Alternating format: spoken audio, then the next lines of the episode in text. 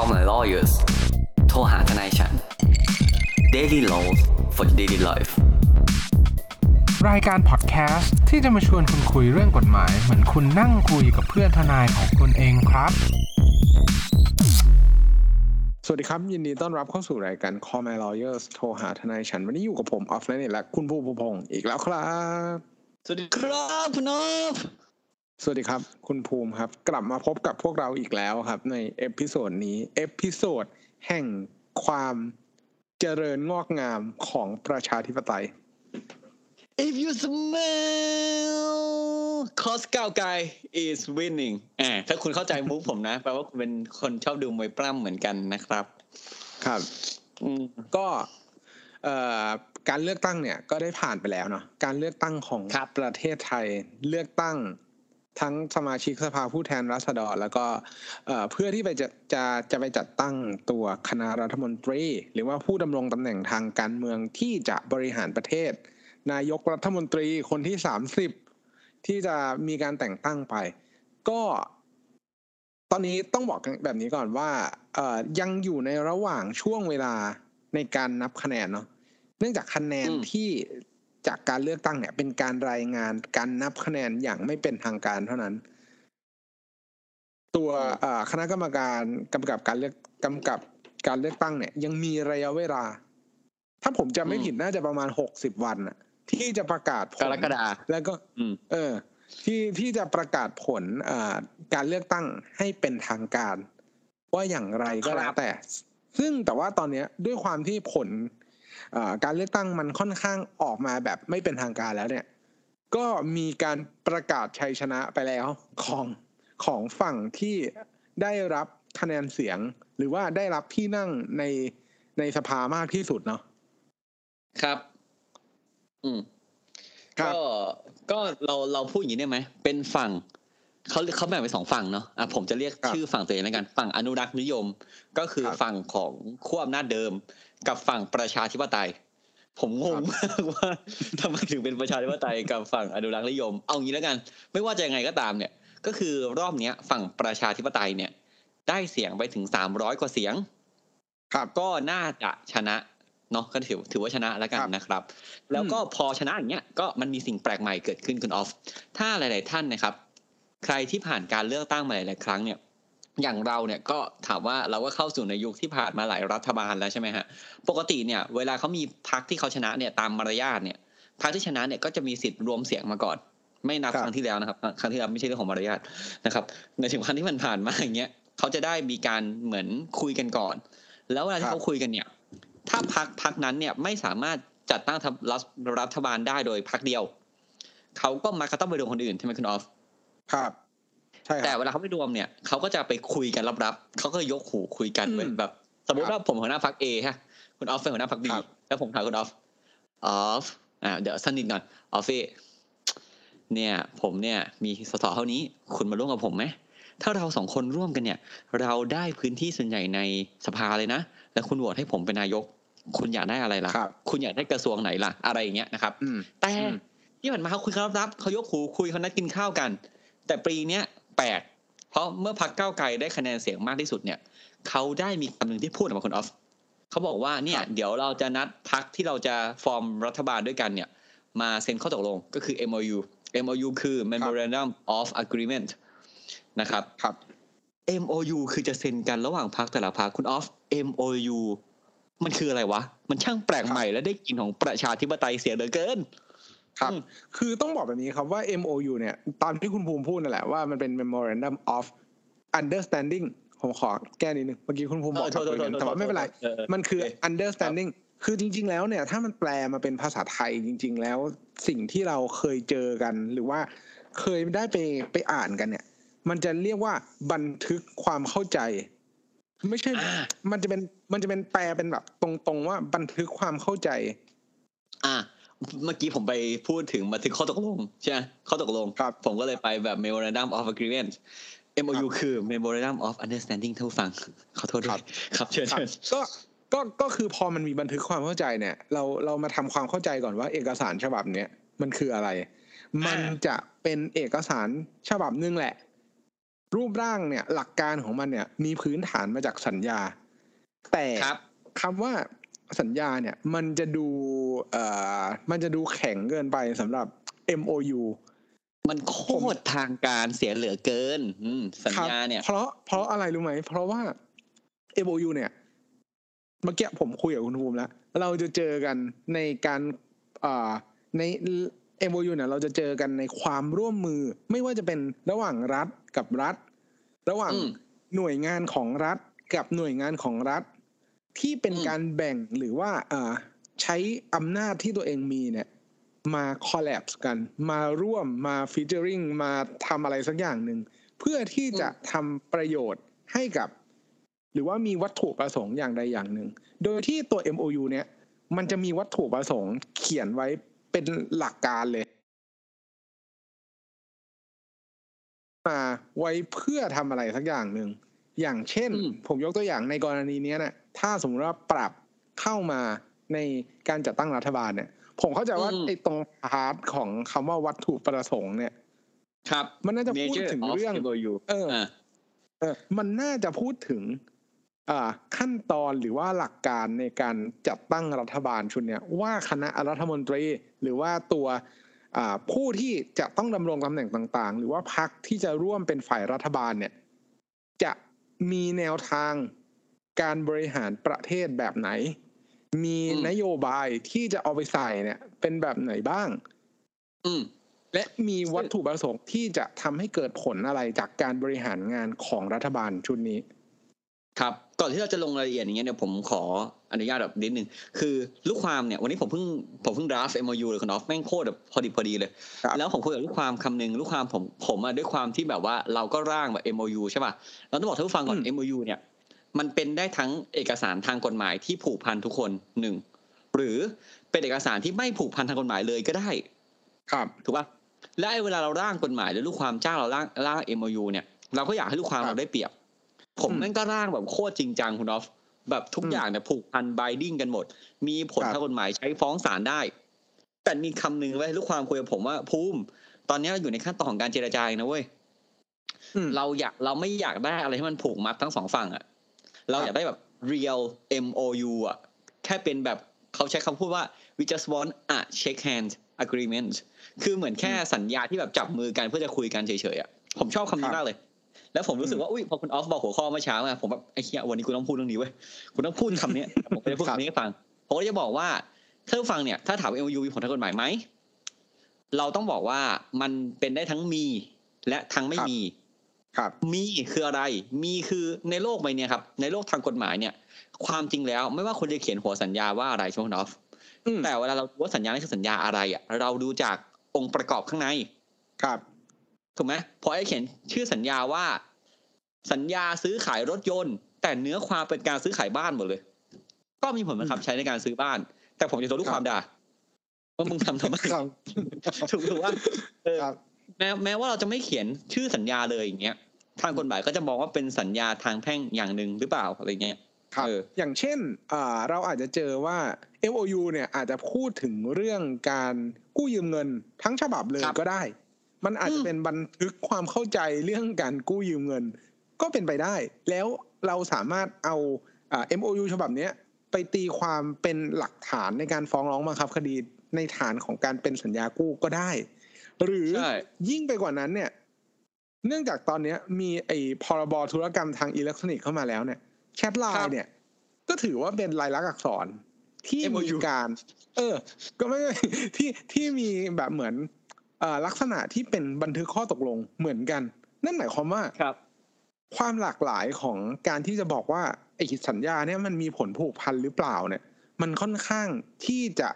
เป็นไปในทางมีผลผูกพันแหละ แล้ว สิ่งที่คุณภูมิพูดว่ามันทั้งผูกพันได้ ทั้งไม่ผูกพันได้เนี่ย มันสามารถทำยังไงได้ เราก็จะมาคุยกันอืมตรงนี้แหละว่าอ่า MOU เนี่ย มันอาจจะสามารถใส่ข้อความบางอย่างเข้าไปว่า เฮ้ยไอสัญญาที่เขียนกันมาทั้งหมดเนี่ย ครับ ครับคุณออฟอย่าไม่มีอย่าผลผูกทำตัวพันกักเว้ย คุณออฟเล่าไปเลยว่าทำยังไงมันถึงจะไม่ผูกพันท่านผู้ฟังจะได้เอาไปครับเขียนใช้มาเชิญครับคือมันจะเป็นเขาเอ่อในในในภาษาอังกฤษเขาจะเรียกว่า non binding clause ก็คืออะเอ่อข้อสัญญาเนี่ยมันไม่มีผลผูกพันแค่เราไม่ใช่มาตามตกลงกันเฉยๆ ใช่ครับมันอาจครัจะบเว้นไว้เฉพาะบางข้อที่เราพิจารณาว่าให้มันมีผลผูกพันอย่างเช่น การรักษาความลับ governing law หรือว่าเอ่อกฎหมายที่ใช้บังคับ หรือว่าในส่วนของที่มันเป็นอ่าเรื่องการ exclusivity หรือว่าการห้ามค้าแข่งใดๆประมาณนี้อืมอืมหรือ non competition clause มันมันมันคืออันเดียวกัน คือตัวข้อพวกเนี้ยมันอาจจะใส่ไว้ แต่พวก commercial term หรือว่าข้อที่มันเป็นอ่าการเจรจาทางธุรกิจเนี่ย เราเซตไว้เป็นแค่กรอบหรือว่าโหยมันมีอีกอันหนึ่งที่ที่เขาอาจจะอยากเซ็นแบบเหมือนเซ็นในลักษณะเนี้ยอย่างอย่างเช่นพวกแบบ framework agreement พวกอะไรพวกเนี้ยเออที่นี่แหละที่ที่มันจะเป็นแบบเหมือนกรอบบันทึก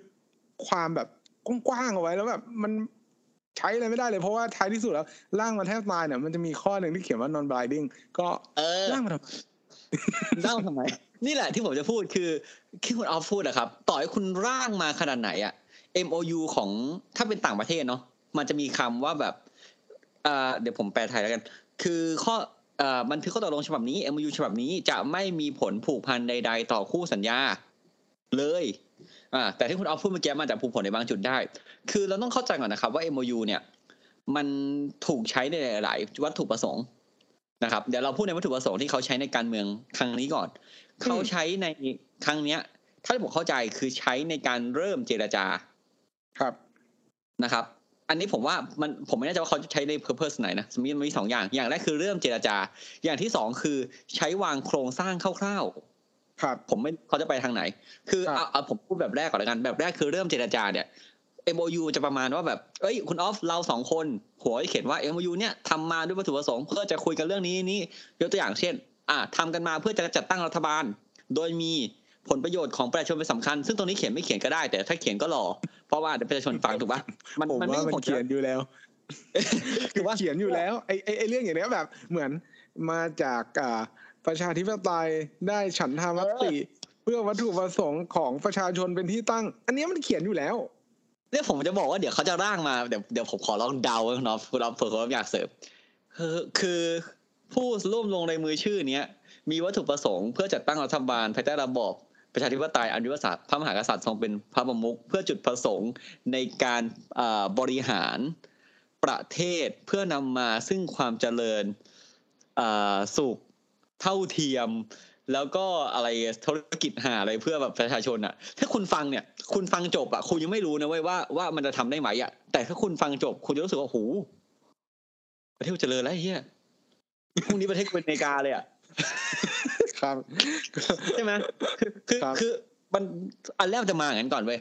และอืมต่อไปถ้าจะรู้เนี่ยว่ามันคือแบบที่ผมพูดคือแบบวางเจรจาก่อนหรือแบบเป็นบังคับ ว่าเออเนี่ยมีทำอะไรเลยเนี่ยมันอยู่ในข้อถัดมา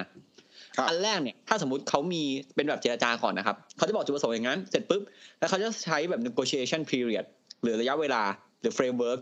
ใช้คำว่าอะไรก็ใช้ไปเถอะนั่นแหละเพื่อการบอกว่าการเจรจาครั้งเนี้ยจะเริ่มต้นจบลงเมื่อไหร่ อืมอืมครับ ถ้าถ้าเป็นของหน่วยงานรัฐอย่างที่คุณออฟพูดอย่างเงี้ย ก็จะมีประมาณว่าแบบ อ่าเราทำโครงการรัฐยกตัวอย่าง สมมติผมมาสร้างเขื่อนเลยกัน อ่าอ่าเราสมมติผมเป็นอะไรดี ผมเป็นเอาผมก็ต้องเป็นเขื่อนนะเนาะผมก็ต้องเป็นไฟฟ้ากฟผฮะคุณออฟก็ต้องเป็นใครดีคุณออฟเป็นรัฐบาลแล้วกันมามาประสานให้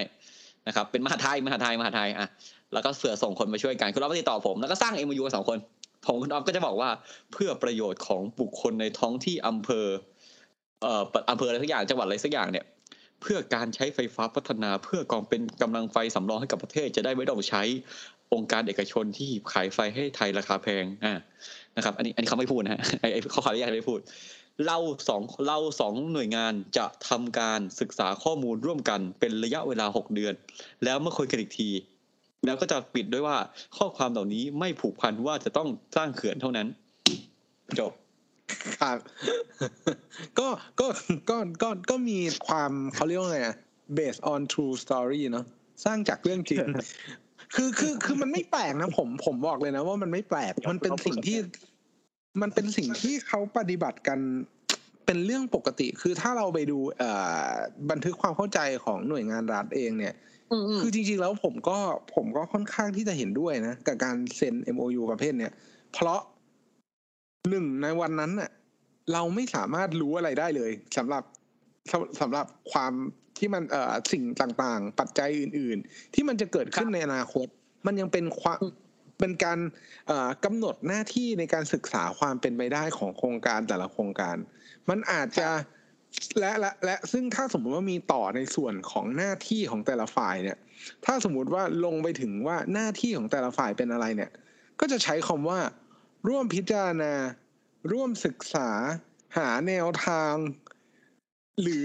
จัดหาบุคลากรเอ่อให้การสนับสนุน มันจะใช้คำประมาณเนี้ยเพื่อที่จะแบบเหมือนเป็นกรอบของการความร่วมมือต่างๆ ซึ่งมันไม่ผิดเลย เพราะว่าก่อนที่มันจะไปถึงว่ามันสามารถทำได้หรือว่ามันไม่สามารถทำได้ยังไง พวกเรื่องพวกนี้มันเป็นเรื่องที่เกิดขึ้นก่อน แค่คุณได้มาจับมือกันเนี่ย ก็ถือว่าเป็นเรื่องที่แบบ Amazing อะผมว่า ถ้าสมมุติว่าในสองหน่วยงานที่มีอำนาจ แยกกันอย่างชัดเจนมาเจอกันได้ แล้วเพื่อที่จะพัฒนาอะไรสักอย่างหนึ่งหรือว่าเพื่อที่จะมีวัตถุประสงค์อย่างหนึ่งเนี่ยมันเป็นเรื่องดีทั้งหมดอยู่แล้วคือผมอะใช่ครับมีความรู้สึกว่ายิ่งมันต่อแบบเหมือน connect the dot ให้มันกลายเป็นอะไรอย่างเงี้ยหน่วยงานรัฐร่วมมือกับหน่วยงานรัฐดีเสมอ ผมพูดคำหนึ่งแล้วกันผมเคยอ่านไอ้นี่ไว้คุณออฟ อันนี้ไม่ใช่ประเทศไทยนะครับ เอาเป็นประเทศซิมบับเวนะผมอ่านประเทศซิมบับเวมาอะไรเงี้ยหลายๆครั้งก็มีการเซ็นเอ MOU เพื่อเริ่มโครงการโปรเจกต์ใหม่ๆ แล้วก็ไม่ได้เกิดผลแล้วก็เป็นการประชุมแบบประมาณ 3-400 ครั้งต่อปี มีการจ่ายเบี้ยประชุม แล้วก็เวสรีซอสของรัฐบาลไปหลาย ๆ ครั้งนะฮะแต่อันนี้คือซิมบับเว ผมก็เลยบอกว่าการแต่การเอาคนมาเริ่มโครงการมันก็ดี ดีเหมือนกัน ผมผมก็คือเห็นคือ คือข้อจำกัดมันหลายอย่างคุณบุมบางทีอะคือผมเข้าใจนะว่า ในการบริหารจัดการประเทศมันไม่ได้ง่ายแบบเหมือนภาคเอกชนอะมันมีเรื่องแบบปัจจัยปัญหาร้อยแปดพันเก้าที่แบบเข้าไปหนึ่งมีมีเงินไม่มีอำนาจ มีอำนาจไม่มีเงิน มีเอ่ออำนาจและเงิน แต่ไม่มีเวลาได้ผมปะเนี่ยเหมือน ผมผมเหมือนเคยไปไม่คอนมีซัลเอ้ยท์ไม่มีทรัพยากรที่จะทำอะ อย่างเงี้ยเออ มันก็มันติดกันแบบเป็นเป็นเป็นเป็นแบบเหมือนประมาณนี้แต่ทุกอย่างผมบอกเลยว่า ทุกครับอย่างที่เป็นความร่วมมือของรัฐบาลอะ ดีหมด เพราะเขาคือหน่วยงานของรัฐที่มีอำนาจหน้าที่ในการกำกับดูแลเรื่องต่างๆ เพื่อที่จะมาครับพัฒนาประเทศอะ มันยังไงมันมันดีเสมออยู่แล้วสำหรับผมนะ เออผมก็ต้องบอกสำหรับคุณออฟแหละเพราะว่าผมมาเคยไปไปผมจำได้เลย คือคุณออฟเนี่ยต้องบอกท่านผู้ฟังก่อนคุณออฟเนี่ยค่อนข้างจะเชี่ยวชาญเรื่องการทำ MOU ระหว่างรัฐกับเอกชนอะไรเงี้ยกว่าผมถูกป่ะผมเนี่ยเหมือนซัด private แบบเป็นเอกชนเอกชนเยอะเป็นหลักเนาะแล้วมันมีช่วงหนึ่งที่ผมมีโอกาสเข้าไปช่วยพวกเนี้ยนะครับมีการดู MOU ดูสัญญาระหว่างหน่วยงาน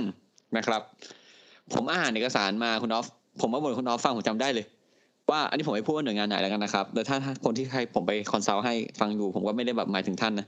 ก็ผมจะบอกว่าแบบผมเคยรีวิวทั้งทั้งหน้าเลยเว้ยแล้วก็บอกว่าเฮ้ยเอกสารเนี้ใช้บังคับที่อะไรไม่ได้เลย ไม่ได้เลย แล้วก็ครับเป็นการตั้ง framework หลวมๆซึ่งไม่ได้นำครับพาไปสู่ผลประโยชน์ที่แท้จริง ซึ่งอันเนี้ยอาจจะมุมมองในในคนที่แบบไม่ได้ทำงานราชการอย่างผมไง ก็เลยไม่ได้เข้าใจว่าแบบโอ้โหคนนี้ทำไม่ได้นี่ไม่ได้ ซึ่งบางครั้งเนี่ยผมอาจจะติดกับความเป็นเอกชนที่แบบ เฮ้ย คุณทำอะไรสักอย่างอะ resource resource เราอะจำกัด ถูกปะพอ resource เราจำกัดอะสมมติกระสุนเราจำกัดอะกระสุนนี่ไม่ใช่แม่กระสุนที่คุณสิทธาพูดนะกระสุนคือคือบัตเจตเราอะก็คือเหมือนกันแล้วอะกูว่ากันเดียวกันแล้วเราจะต้องใช้อย่างมีประสิทธิภาพสูงสุด ถูกไหม ไม่ใช่ว่าแบบเอ้ยใช้ไป invest ไปแล้วมันไม่เกิดผลอะไรเงี้ยหลายๆครั้งเออแต่ไม่เป็นไรเราไม่พูดเรื่องนี้แล้วกัน แบบแรกครับคือ MOU กลับมาที่ MOU ก่อน MOU แบบแรกคือ MOU ที่คุยกันเพื่อจะหากำหนดระยะเวลาแห่งการคุยกัน และหาผลลัพธ์ ซึ่ง MOU แบบเนี้ยมักจะมีข้อความที่คุณออฟพูดตอนแรก ว่า MOU ฉบับนี้จะไม่ผูกพันใด ๆ ต่อคู่สัญญาในทางกฎหมายปุ๊บปุ๊บเลย ถูกไหมอันนี้คือแบบแรกมักจะเป็นอย่างนั้น แบบที่สองที่ผมพูดถึงของถ้าเขาจัดตั้งรัฐบาลนะครับ เป็น MOU ที่เป็นข้อตกลงบันทึกข้อตกลงแล้วคร่าวๆว่าครับถ้าผมเดาไม่ผิดนะว่า อันนี้อันนี้ผมเดานะคุณออฟไม่ไม่แน่ใจว่าผมถูกหรือว่าคุณออฟก็เสริมๆมาแล้วกันก็คือ ผมว่าเขาน่าจะมีการตกลงกันว่า นโยบายใดที่จะถูกขับเคลื่อนบ้าง อืม ผมเห็นด้วยครับว่านโยบายเนี่ยน่าจะเป็นเอ่อหัวข้อหนึ่งที่เขาจะต้องมีการตกลงแล้วก็ระบุอยู่ในครับตัว MOU แหละ ซึ่งผมก็ผมก็เชื่อว่านะว่าถ้ามาถึงระดับแบบเหมือนมีการแถลงว่าจะมีการทำ MOU เนี่ย ผมว่าประชาชนน่าจะมีโอกาสได้เห็นอืมได้เห็นเอกสารฉบับนั้นนะผมเข้าใจเขาผมเข้าเขาถ้าบอกถ้าเลยผมมีความรู้สึกว่า เขาบอกเลยเดี๋ยวเขาอัพลงเว็บให้ เออคือผมเข้าใจว่าถ้าสมมติว่ามันมีการขับเคลื่อนไปถึงตัวการลงนะนโยบายอะผมก็เข้าใจแหละว่า มันก็จะถูกร่างมาบนข้อจำกัด ซึ่งผมบอกไว้ตรงนี้เลยว่า ถ้าเอ่อมีท่านผู้ฟังท่านใดเนี่ย รู้สึกว่า MOU อันนั้นมันหลวมเนี่ยผมจะบอกเลยว่าเฮ้ย MOU มันเขียนได้แค่นี้จริงๆ หมายความว่าเออใช่บางอย่างเนี่ย เราก็เอาไประบุว่าเป็นแบบภายในหนึ่งร้อยแปดสิบวัน ภายในหนึ่งปีภายในอะไรอย่างเงี้ยบางอย่างมันทำไม่ได้จริงๆในในเชิงของนโยบายอะมันโหมันมันแค่จับมาเซ็นเนี่ย ผมยังไม่รู้เลยว่าจะเกิดหรือเปล่า อืมตอนซึ่งเนี้ยเราก็บอกก่อนว่า MOU อะมันมักจะมาในทรงแบบหลวมหลวมมาก ๆ เพราะว่าคุณคุณยกตัวอย่างนะครับ คุณจะวางแนวทางในการบริหารอะไรสักอย่าง คุณวางแบบตึงทุกอย่างไม่ได้เว้ยเพราะว่า MOU มักจะมาในรูปแบบของ negative ถ้าถ้าถามผมนะ คือ วางบปุ๊ประมาณนี้ แล้วก็อาจจะห้ามทำอะไรเล็กน้อยที่เหลือปล่อยฟรี ขอขอให้คุณทำตามเงื่อนไขได้ครบยกตัวอย่างครับ อันนี้ยกตัวอย่างคร่าวๆ เราไม่รู้เรื่องนี้นะ แล้วเราอัดวันนี้คือวันที่เท่าไหร่คุณดอฟบอกก่อนเดี๋ยวเผื่อเผื่อเขาอัพไปมาวันที่อ่าสิบเจ็ดเมย์อ่าสามทุ่มสิบสองมาพูดคำนี้เลยนะครับ ก็คือตอนนี้ท่านที่เราทราบเนี่ยเราเราไม่รู้ว่าเกิดอะไรขึ้นเลย มันถ้าผมเข้าใจเนี่ยมันก็น่าจะมามาประมาณว่าแบบ อาจจะมีการผลักดัน ผมว่าเขาจะต้องใช้คำว่าผลักดันเท่านั้น ผลักดันนโยบายหนึ่งสองสามสี่ของพรรคนี้ นโยบายหนึ่งสามสี่ของพรรคนี้นโยบายหนึ่งสามสี่ของพรรคนี้ตลอดระยะเวลาของการร่วมกันเป็นรัฐบาลครับผมว่านะแล้วก็ต่อมาก็คืออาจจะเป็นเรื่องของการสนับสนุนใครเป็นผู้นำผมว่าเผื่อเขาอาจจะแรงกิ้งอืมให้ผมครับเดานะเป็นไปได้เขาจะแรงแรงมาว่าแบบเป็นใครอะไรเงี้ย ซึ่งถ้าถามผมในความเห็นผมอะผมว่าไม่ได้แตะเรื่องการโหวตด้วยจริงเหรอผมว่าน่าจะเป็นอ่าๆๆเรื่องนโยบายอย่างเดียว เพราะว่าในในมุมของการเมืองอะบางมันอาจจะมีแบบ ความยากลำบาก ความแบบไม่สามารถพูดตรงๆได้ร้อยเปอร์เซ็นต์น่ะ ผมว่าเรื่องโหวตอิโมชัน a ลเกินไป หมายความว่าเข้าถึงความรู้สึกแล้วมันถึงมันแสดงถึงความแบบ อ่า มันมีเหตุการณ์เขาเขาเรียกว่าเหตุเหตุการณ์ทางการเมืองเกิดขึ้นอะไรเงี้ยมันอาจจะทำให้แบบนั้น ซึ่งผมว่าแค่จัด MOU ให้ได้ ลงนโยบายให้ได้ และร่วมกันเซ็นโดยที่ยังไม่แบ่งกระทรวงด้วยนะ เพราะว่าอ่าแบ่งกระทรวงนี่ก็เห็นด้วยเซนซิทีฟอิโมชัน a ลแบบสุดๆ หมายความว่าแบบเหมือนดราม่ากันแบบสุดๆ เพราะฉะนั้นอะไอเรื่องแบ่งกระทรวงไอเรื่องการโหวตหรือว่าอะไรพวกเนี้ยผมว่าไม่ได้อยู่ใน MOU ฉบับนี้แน่ๆเลยอืมผมแต่ว่าน่าถ้าทำอ่าได้ แต่ถ้าทำได้เนี่ย เป็นเป็นเหมือนปรากฏการณ์ใหม่เลยนะว่าสามารถทำได้จริงๆอะอ่าเมื่อกี้ผมเซิร์ชไวๆอะของต่างประเทศก็ก็ไม่ได้ลงว่าใครเป็นอะไร ลงแค่อืมแบบผู้นำเฉยๆแต่ แต่ไอเรื่องของเออผมผมเห็นด้วยคุณออฟว่า การใส่แบบหน้าตาคอรมออย่างเงี้ยมันยากนะยากเนาะเพราะแบบเพราะอย่างที่ก้าวไกลเขาบอกเขาไม่สนใจรัฐมนตรีอยู่แล้วอะไรก็ได้ขอให้มันผลักดันเขาไปได้เขาโอเค อืมครับนะครับ ก็อะก็ลองดูว่าเป็นยังไงก็คือจะเป็นอย่างนี้ให้ผมเดา แต่ถามว่า MOU เนี่ย ไม่มีผลทางกฎหมาย แล้วทำทำไมอะคุณออฟคุณออฟว่าทำทำไม ก็ทำเอาไว้เอาไว้เคลมกันไง เคลมกลัแล้ววาบางไม่ไม่คือบางอย่างเนี่ย มันไม่สามารถที่จะไปบังคับเขาได้ก็จริงนะ แต่ว่าอ่ามันเป็นเอกสารที่แสดงว่าณวันนั้นๆน่ะ คุณมีหลักการคิด คุณมีเจตนารมณ์ คุณมีเอ่อความต้องการที่จะทำในแบบแบบเนี้ยแต่พอวันหลังอะคุณเปลี่ยนไปนั่นหมายความว่ามันอาจจะไม่ใช่ความผิดของฝ่ายใดฝ่ายหนึ่งแล้วมันอาจจะเป็นคนที่ไม่ได้ยึดอยู่บนไอเอกสารฉบับที่มีการลงลงนามร่วมกันเนี่ยแหละ อืม คือเหมือนต่อให้มันบังคับใช้ไม่ได้อะมันเป็น public judgment เว้ย คืออืมเมื่อไหร่ที่คุณเอาสมมตินะครับ สมมติการเซ็น MOU แล้วพรุ่งนี้พักเก้าวไกลแมันอัพลงเว็บไซต์หรือทวีตอะไรอย่างเงี้ยต่อไปเนี้ยครับคุณจะรู้เลยว่า โอเค พักเก้าวไกลจะทำหนึ่งสองสามสี่และฝ่ายรัฐบาลทั้งหมดจะสนับสนุนตรงนี้พักเพื่อไทยจะได้รันแบบ policy หนึ่งสองสามสี่จะสนับสนุนอย่างนี้ อะพักไทยสร้างไทยจะทำหนึ่งสองสามสี่จะทำประมาณนี้อะไรเงี้ย ซึ่งอืมพอเมื่อมันรัน รัฐบาลอเลเซว่าได้ตั้งเอ่อได้ตั้งรัฐบาลขึ้นมาได้แบบรันไปจริงๆเนี่ยแล้วสมมุติว่ามีนโยบายไหน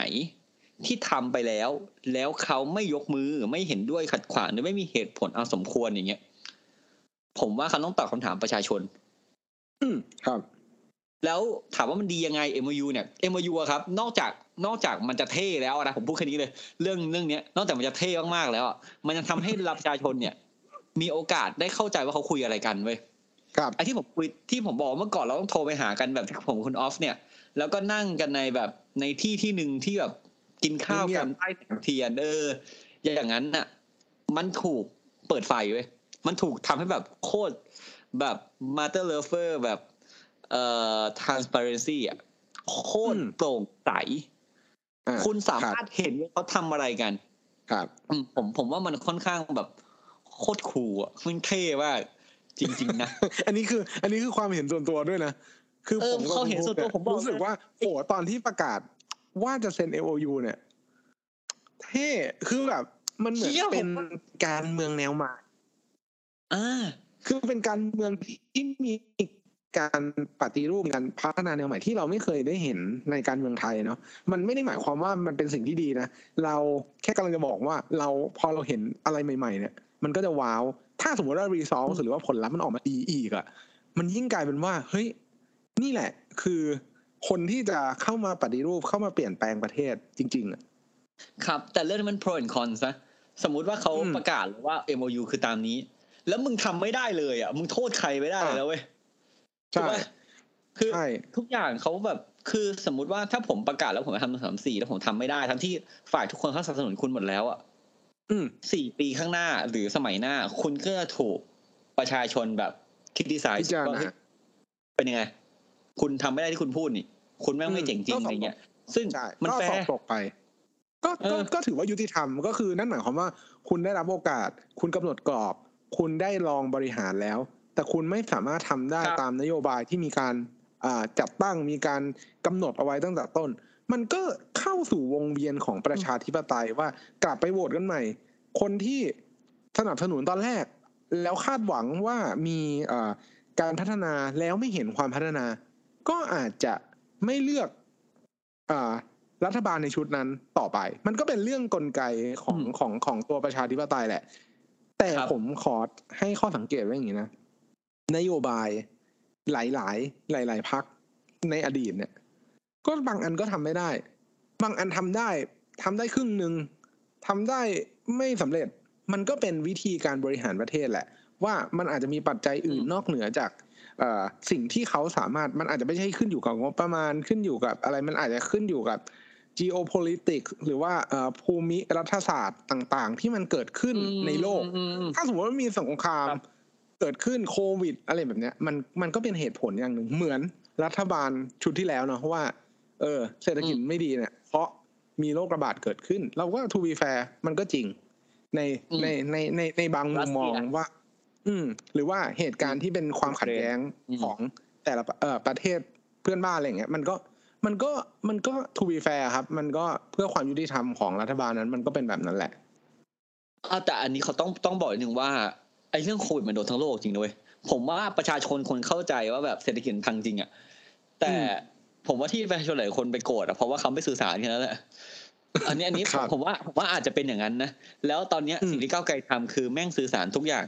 แม่งคือกูอืมไม่ได้โกรธกันนะผมผมแค่ติดคำพูดไม่สุภาพไปเฉยคือครับแค่เขาสื่อสารเยอะอะแล้วตอนเนี้ยคุณก็ดูแล้วกันคุณชอบแบบไหน แล้วอนาคตคุณครัก็บเลือก ซึ่งอืมตอนเนี้ยการเลือกตั้งการคัดสรรเนี่ยมันจบแล้ว มันจบแล้วครับนายนะครับ แล้วก็เราก็มาลองดูกันว่าเขาจะได้ตั้งเป็นรัฐบาลไหมนะครับ อะเดี๋ยวเราขอ wrap up MOU ง่ายๆ อีกรอบหนึ่ง MOU เนี่ยเป็นเอกสารทางกฎหมายประเภทหนึ่งนะครับ เป็นคือ Memorandum of Understanding หรือภาษาไทยเราใช้คำว่าบันทึกข้อตกลงใช่ไหมฮะ ซึ่งการจะมีผลทางกฎหมายไม่มีผลทางกฎหมายเนี่ย เราต้องไปดูว่าวัตถุประสงค์หรือองค์ประกอบของ MOU นั้นเนี่ยตรงตามที่กฎหมายกำหนดไว้หรือเปล่า ถ้าไปตรงตามลักษณะกฎหมายที่เป็นสัญญาประเภทไหนก็จะบังคับใช้ได้ตามกฎหมาย แต่คนที่เขียน MOU ส่วนใหญ่มักจะมีข้อข้อหนึ่งที่คุณออฟพูดเมื่อกี้คือมี clause บอกว่า มักจะเขียนว่าไม่ผูกพันอะไรเลย แต่ถ้าเขียนมองนั้นเขาจะบอกว่าไม่ผูกพันอะไรเลย จะไปผูกพันต่อเมื่อมีการเซ็นสัญญาหรือมีการเซ็นอะไรที่จริงจังมากกว่านี้ต่อไป มันจะเป็นอย่างนั้นนะครับ ส่วนระบุหลวมไหมแล้วแต่แล้วแต่คุณจะระบุคุณอยากบันทึกอะไรคุณบันทึก แต่ในกรณีเนี้ยของในการจัดตั้งรัฐบาลแล้วมันจะต้องหลวม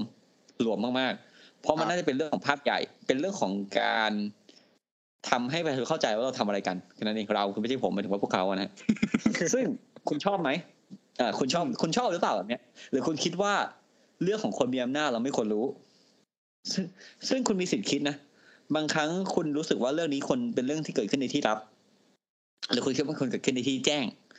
ซึ่งคนที่เขากำลังเซตอัพรัฐบาลเนี่ยเขาคิดว่าควรเกิดขึ้นในที่แจ้ง ผมบอกเลยว่านักการเมืองหลายท่านที่ทำอะไรรับหลังประชาชนมาเสมอ ผมว่ามีสะอึกไม่ใช่เพราะว่าตกใจหรือไม่ได้กินน้ำหรืออะไร แต่ว่าคือเขากำลังจะทำอะไรสักอย่างที่มันเป็นการล็อกเขาอีกชั้นหนึ่งว่าเขาพูดอะไรไว้ ถ้าไอคนพวกนั้นมันเกิดเหตุการณ์มันจบแล้วครับนายยุคเนี้ยนอกจากนายเขาที่จะจบแล้วตัวคนที่ทำก็จะจบด้วยเหมือนกัน เพราะถือเป็นการทรยศประชาชน ทีนี้คุณรู้นะครับว่า MOU มันคืออะไร คุณชอบไหมคุณชอบคุณทีมบอกเราบ้าง คุณไม่ชอบคุณก็เก็บไว้ในใจแล้วกันนะครับ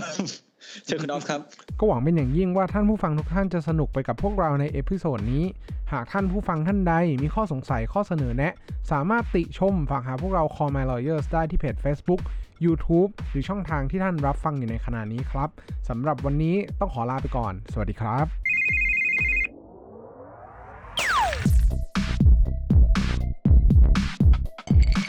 Daily laws for daily life.